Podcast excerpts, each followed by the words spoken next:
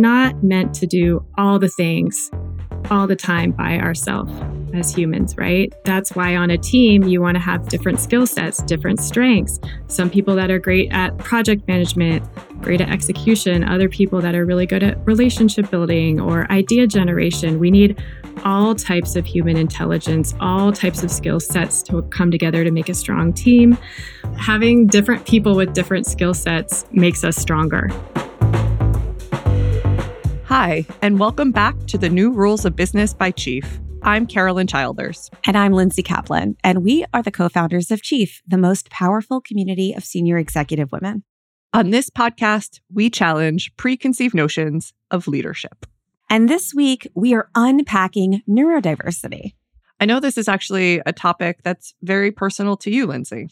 Yeah, I was diagnosed with ADHD a few years ago, and it was a huge unlock as I realized that I wasn't weird. My brain actually fires completely differently, and it helped me grow as a leader, as you know, because you work with me day to day.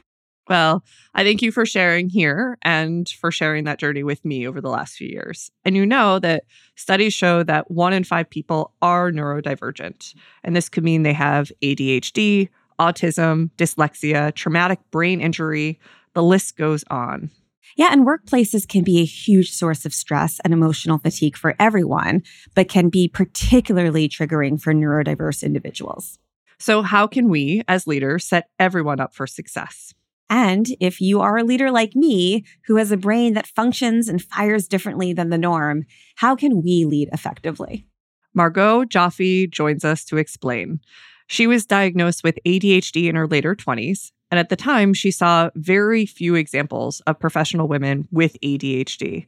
So she started the Kaleidoscope Society, a community to share resources and support. She is a community builder just like us. So, with that, let's get into the conversation.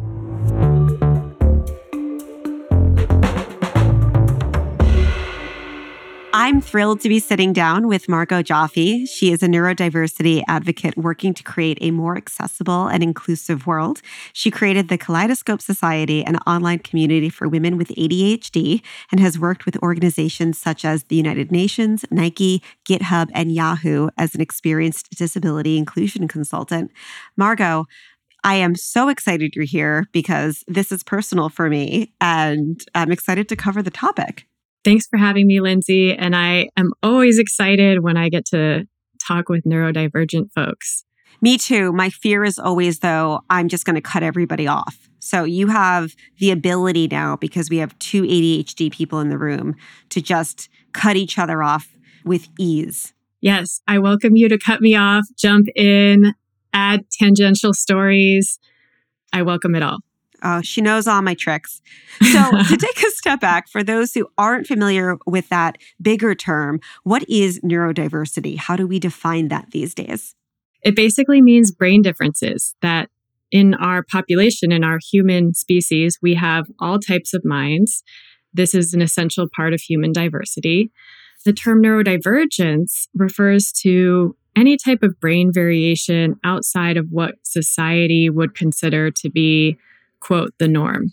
So different brain wiring might look like ADHD, attention deficit hyperactivity disorder, uh, autism, dyslexia, Tourette's, epilepsy, or other conditions. In addition, folks who live with chronic mental health conditions like anxiety or depression may also choose to identify as neurodivergent. How many people identify as neurodiverse?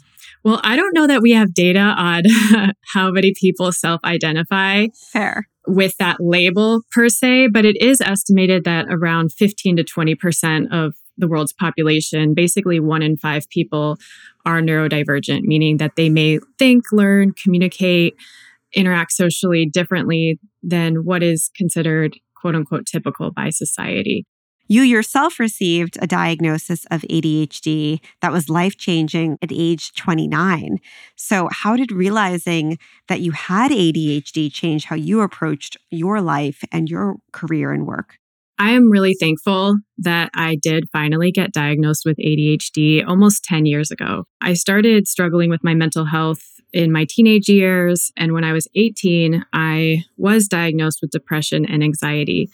But it was more than a decade later that I finally got an accurate diagnosis of ADHD. And it really did change how I have approached my life because it opened the door for a whole new level of self awareness, self acceptance, and simply giving myself permission to do things a little differently in order to support myself. It took me several years to really process my diagnosis and accept myself deeply because we most of us have a lot of internalized ableism just that permeates throughout our culture. And so there was a lot of things that i did that i thought it was because i was just being lazy or i wasn't good enough or there was something intrinsically wrong with who i was. And when i started learning about adhd and some of the executive functioning impairments that can come with it i started to realize that well adhd can cause challenges with things like organization memory planning prioritizing, emotional regulation. There's things that we can do to support ourselves. The real problem is that most of us were never taught how to work with our unique brain wiring. So once we can accept that our brain is wired differently and there's certain tendencies and challenges we might experience, then we are in a position where we can start to design our life in a way that's going to support us. That resonates with me a lot because I was diagnosed about two years ago and it felt like this massive unlock. And I joke that on one hand, there were all of these quirks and things that I found unique about myself that suddenly were accounted for with one quick diagnosis. But on the other hand, it also felt like I too, in my teenage years, had been diagnosed with depression, that I too felt like I was wired differently. And suddenly, everything started to make sense. That checklist of things that ADHD people typically do, I checked off nearly every box. And I want to zero in on something you said about executive functioning because I am an executive. And yet, when we think about the definition of ADHD, it is an executive functioning disorder. Can you help define some of that? First, let's define executive functions. So, executive functions are mental processes that happen in our prefrontal cortex, which is the part of our brain that is right behind our forehead. It's kind of thought of as like the CEO of the brain, or you could think about it as your executive assistant.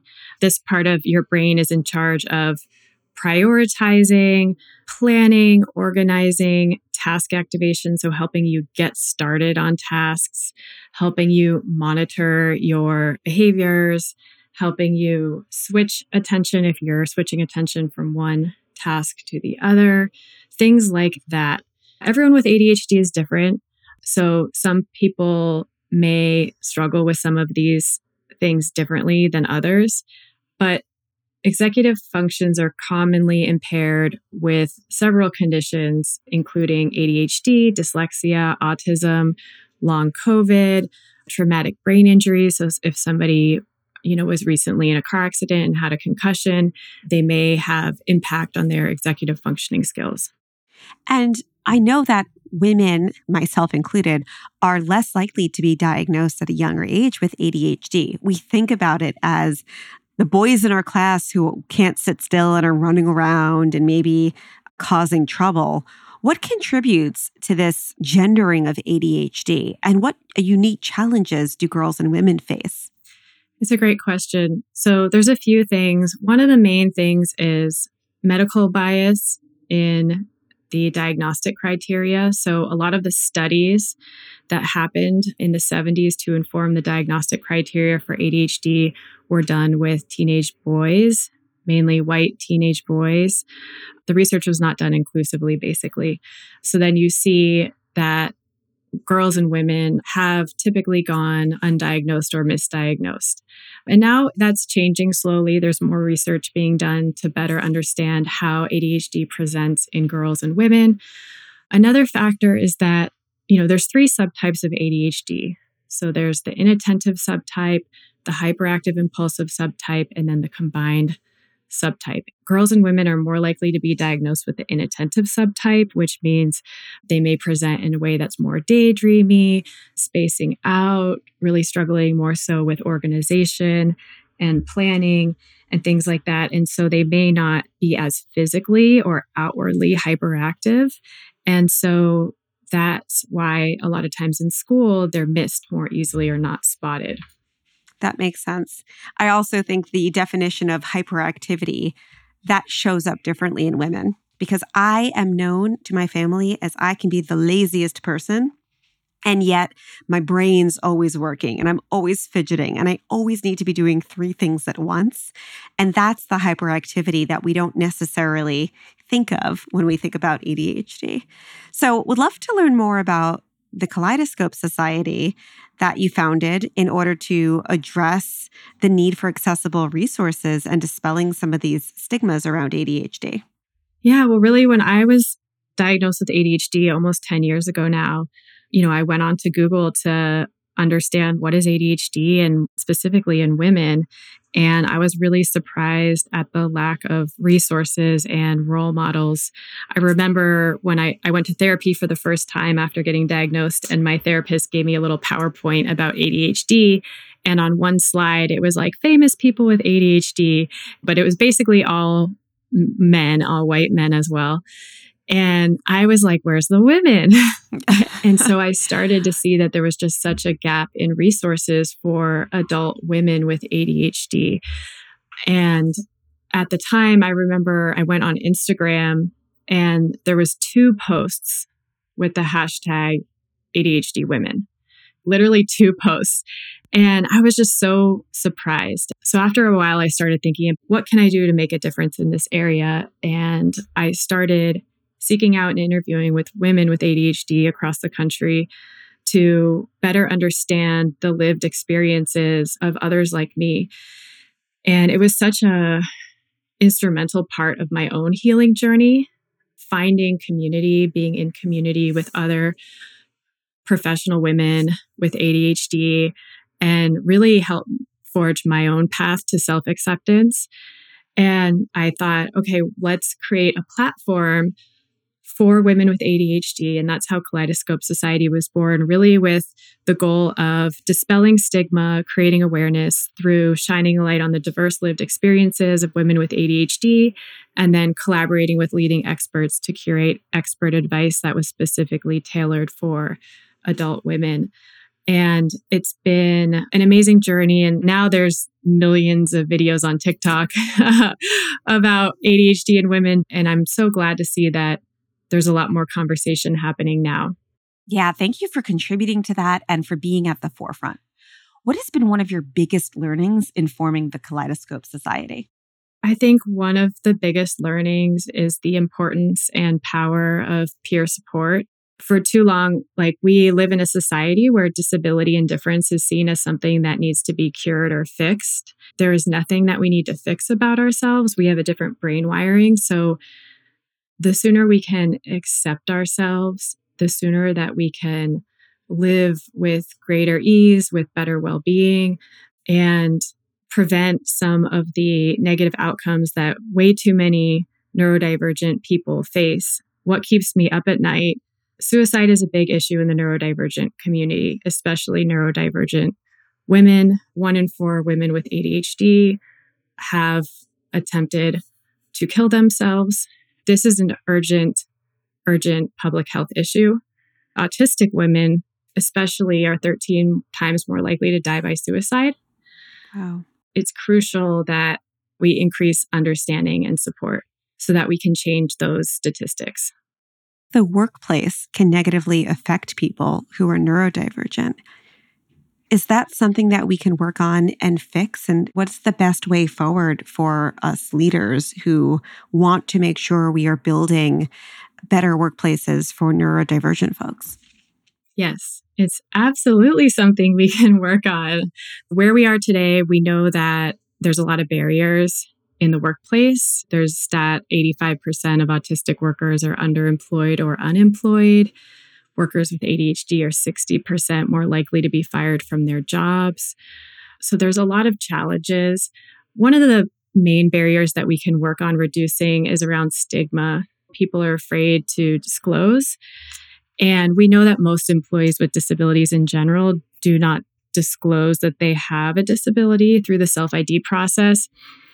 And there was a study published this year in HR Magazine that about a third of neurodivergent staff say that they had not been able to disclose their condition. And so, what that means is that you have folks who are covering, who might be masking, maybe they feel like they can't be themselves. Uh, and it also means that they're not able to have conversations with their manager to be able to get simple supports or simple adjustments that really may be able to make a difference for them in terms of their performance and their success in their role. Can you define masking for those of us who don't know? Yeah.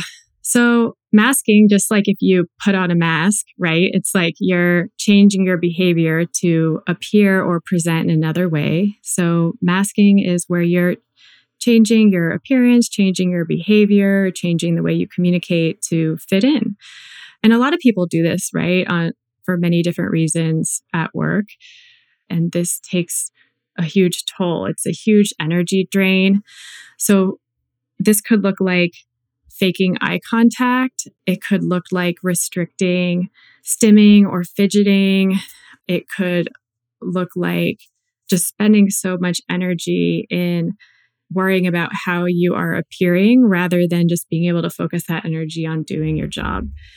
So it's just a lot of energy to fit in that can be exhausting, that can lead to burnout and deep, deep fatigue. Yeah. Well, if you see me in a meeting and I'm not fidgeting, chances are I am masking because I cannot sit still.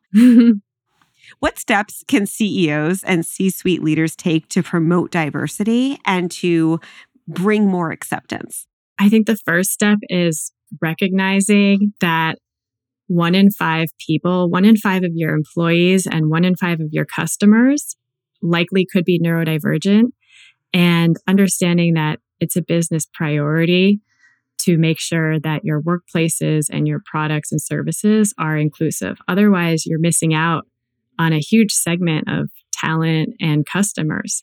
And understanding there is a skills gap, right? So we know that most HR folks and people managers are wondering how they can be more inclusive. So leaders can empower their HR folks and people managers with neurodiversity awareness and training so that they can have the skills that they need to be more inclusive leaders.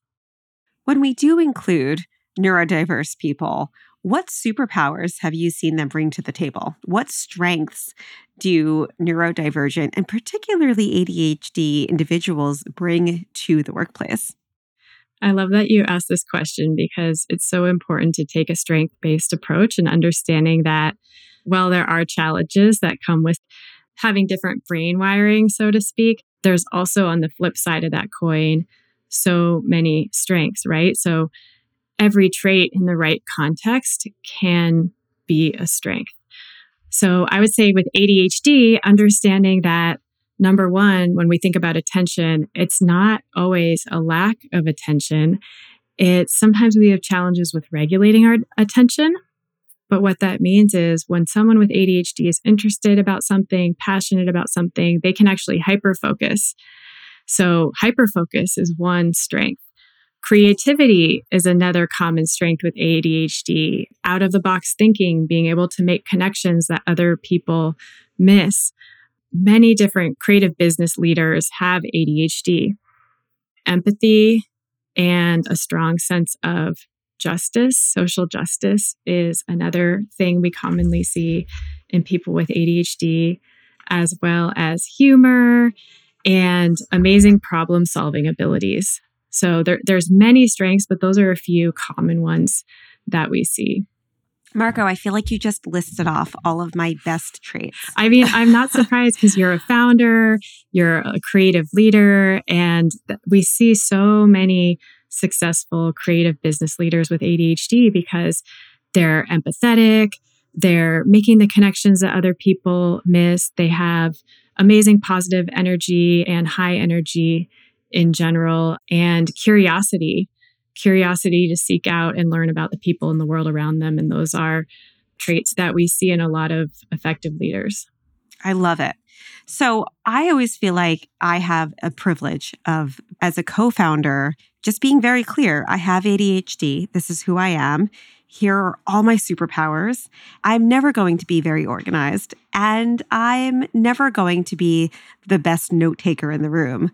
What can I do? What is my responsibility as a role model that I have for others? How can I pave the way and be my most authentic self?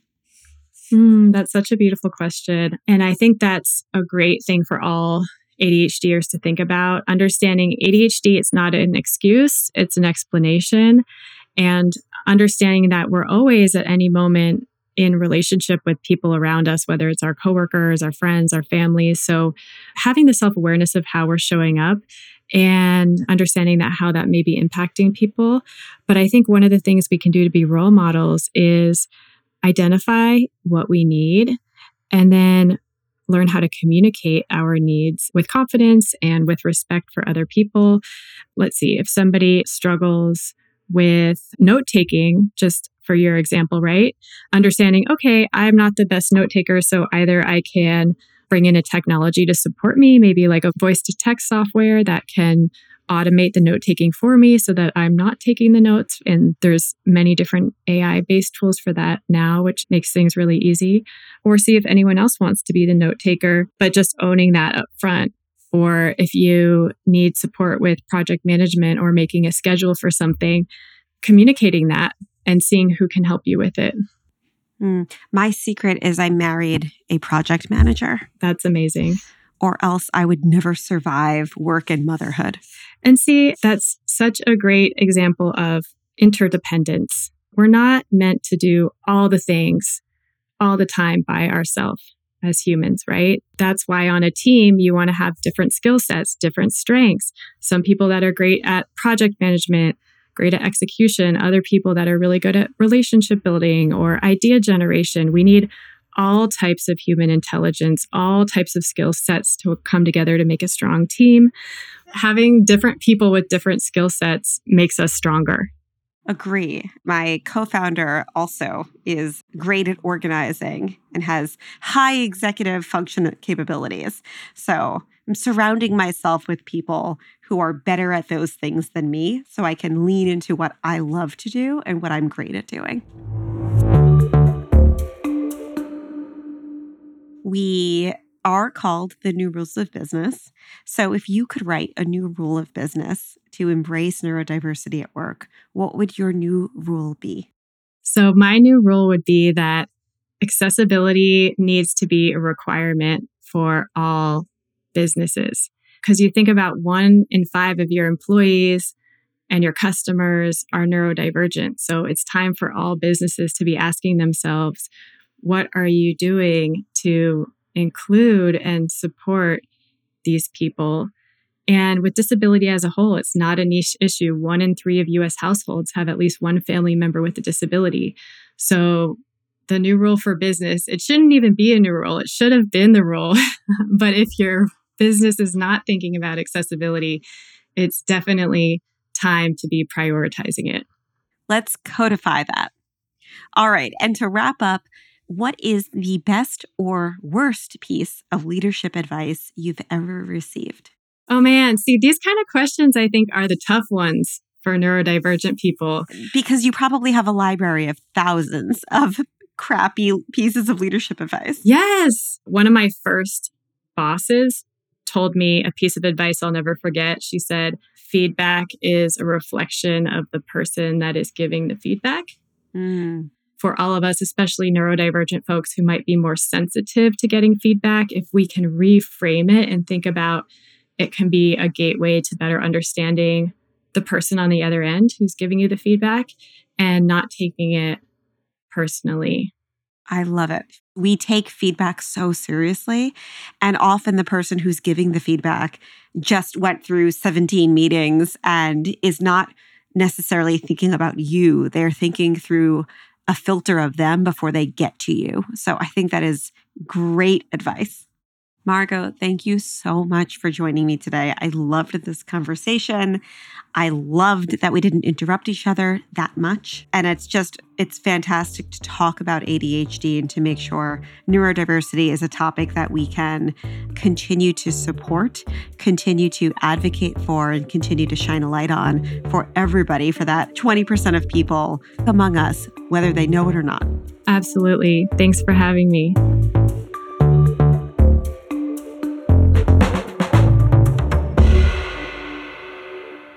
Thanks again to Margaux Joffe, founder of the Kaleidoscope Society and a disability inclusion consultant. Well, you know, I love how she reframed neurodiversity as strengths and encouraged acceptance. Because yes, our brains are wired differently. And yes, you bet your butt that I am fidgeting in my seat at this exact moment. But it's not a liability. To me, it's a huge asset. Strong teams always have different skills and strengths. And it's probably why you and I work so well together, Cece. I am like the organized bento box, and you are like the bowl of sangria. bowl of sangria, hot steaming vat of chili. You are definitely organized, and I am a creative whirlwind. well, if you're an executive who wants to ensure that you're building an inclusive culture for everyone, ask your employees what they need to be successful and continuously create space for them to speak up. And if you are neurodiverse, I hope you're not afraid to identify what you need and ask for it. Whether that's AI software to help with note taking, which I rely on a lot, support with project management, which I rely on Carolyn a lot, or just help with making a schedule. Well, I want to turn the tables on you a little bit, Lindsay. As an executive with an executive functioning disorder, how do you lean into your strengths on the day to day? Yeah, I mean, I think I'm really transparent that I'm not a skilled project manager and I've built up my personal brand as a creative, as a disruptive thinker. And so my goal is always to surround myself with amazing colleagues who bring their strengths to the table and can support me in mine throughout the day, but for the strength of the business in general. Well, I know a lot of our listeners will find your tips helpful. And that's a wrap for this episode because I got to go get myself a glass of sangria. I'm pouring you one right now. Don't miss out on all of our Chief content. You can get more podcast episodes by following the new rules of business on your favorite podcast app. And if you want to learn more about Chief, just head to our website, chief.com. Chief is the most powerful community for senior executive women, designed to create meaningful connections with fellow executive leaders that'll unlock transformative outcomes for your career. Thanks to Sharon Yee, Courtney Conley, Mercy Harper, and Mesa Melton at Chief, and to our entire production team, Pod People. Our music is by Colin Hatch. I'm Carolyn Childers. And I'm Lindsay Kaplan. Thanks again for listening.